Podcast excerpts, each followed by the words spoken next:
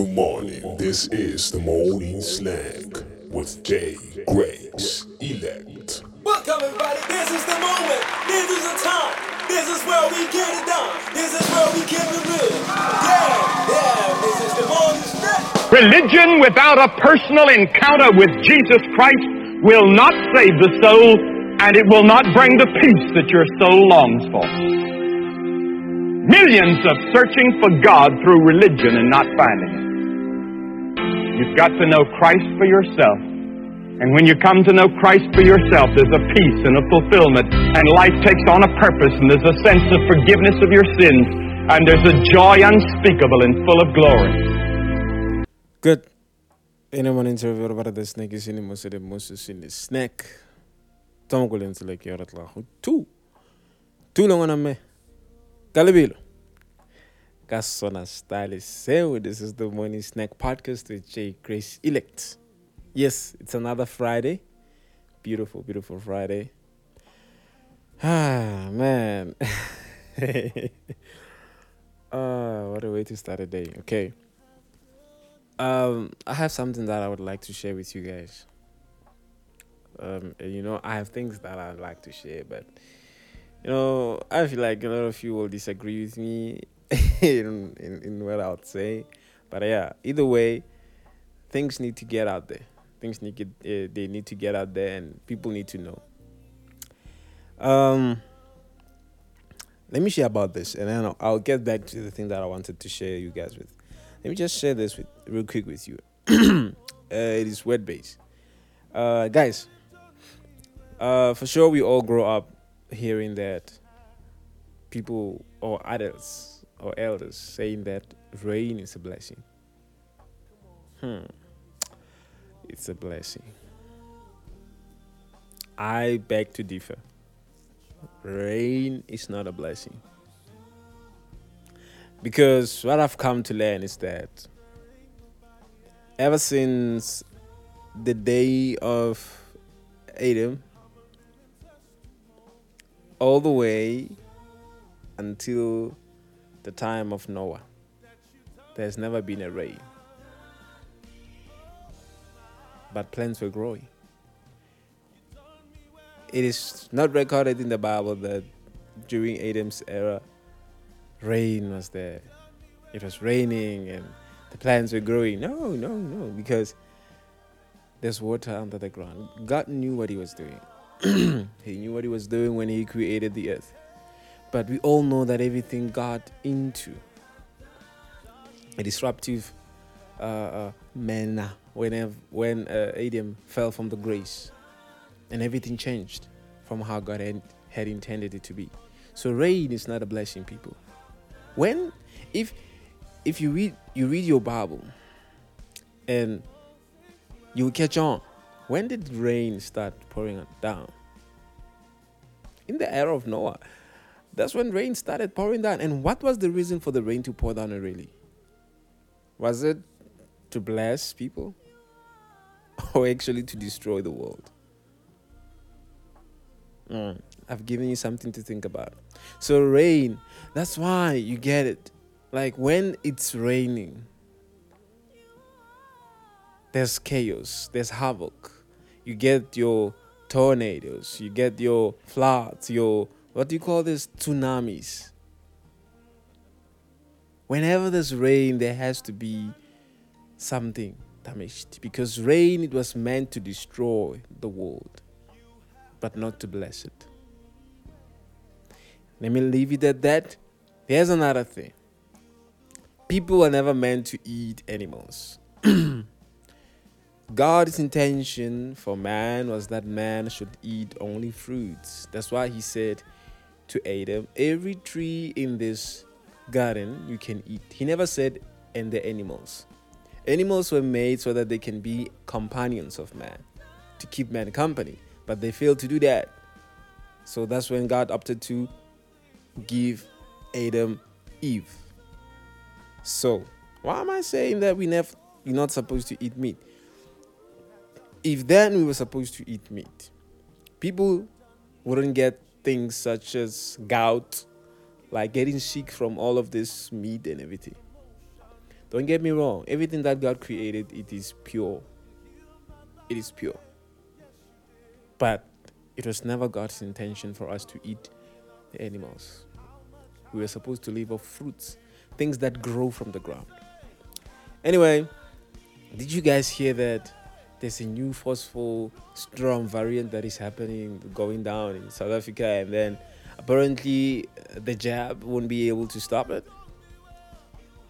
The vaccine can't stand against it.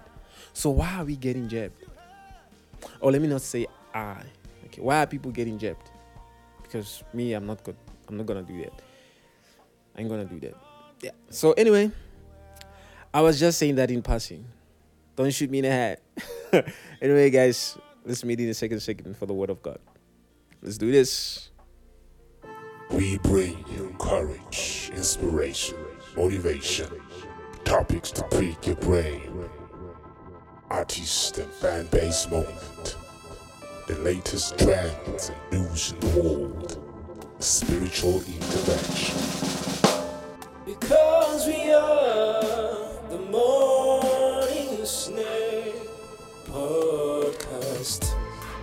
Welcome back, people. Welcome back. I hope I didn't leave you guys' heads spinning there with whatever I was saying in the, sec- in the first segment. But anyway, let me just to the word to you guys. I hope you guys are ready for this. Sit back and just relax.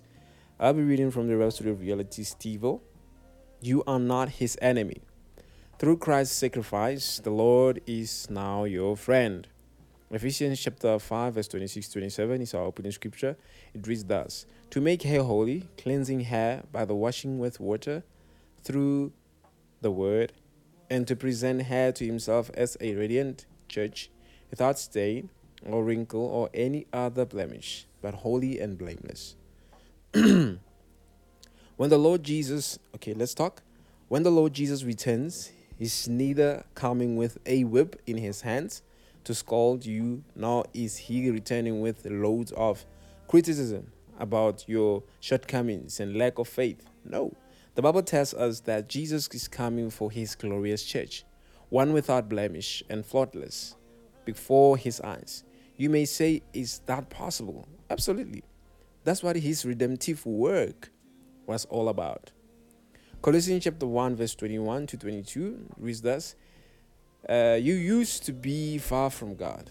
Your thoughts made you his enemies, and you did evil things. But his son became a human and died. So God made peace with you. And now he lets you stand in his presence as people who are holy and faultless and innocent through the sacrifice of his own body as the sin payment on your behalf. You now dwell in his presence. You are no longer enemies with God. Read on chapter uh, on Ephesians chapter 2 verse 13 to 16. How comforting it is to know the true nature and character of our heavenly Father. He brought us to himself.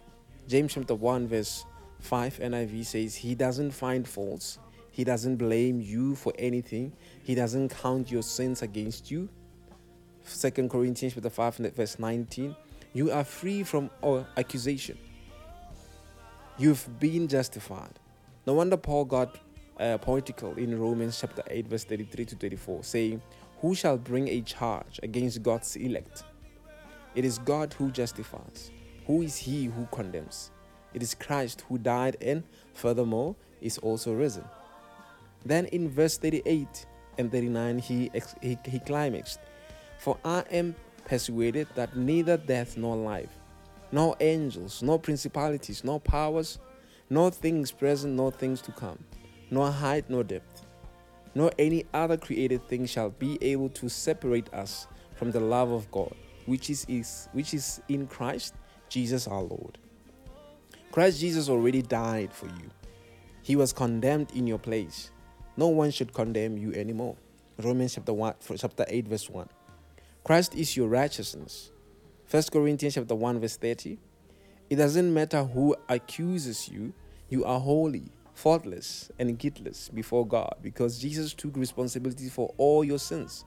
He's the reason God doesn't charge you with wrong, any wrong. Hallelujah. Praise the Lord.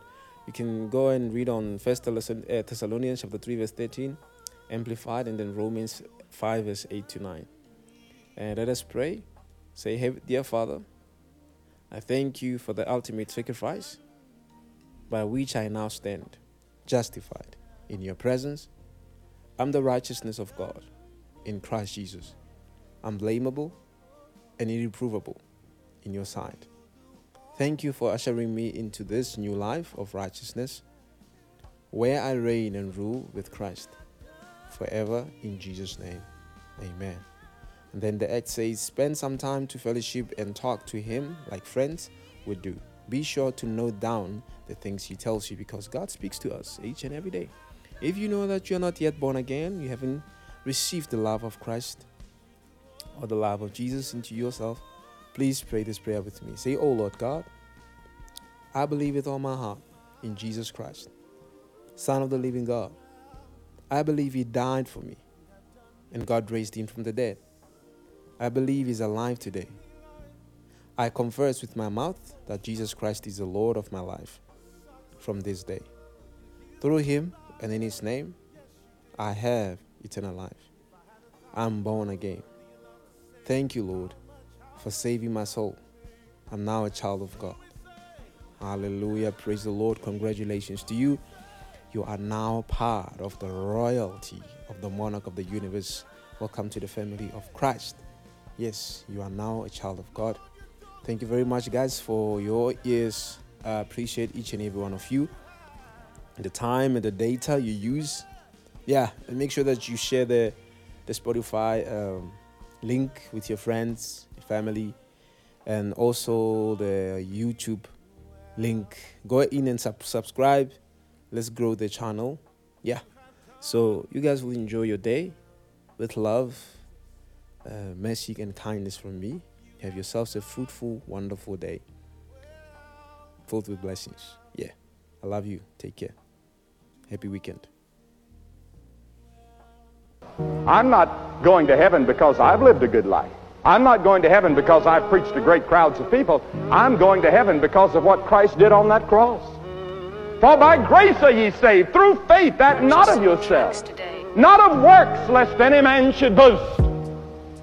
We're not going to heaven because we're good. We're not going to heaven because we work. We're not going to heaven because we pay. We're going to heaven because of what he did on the cross, and all I have to do is receive it. And it's so simple. This is the Morning Slang with Jay Grace.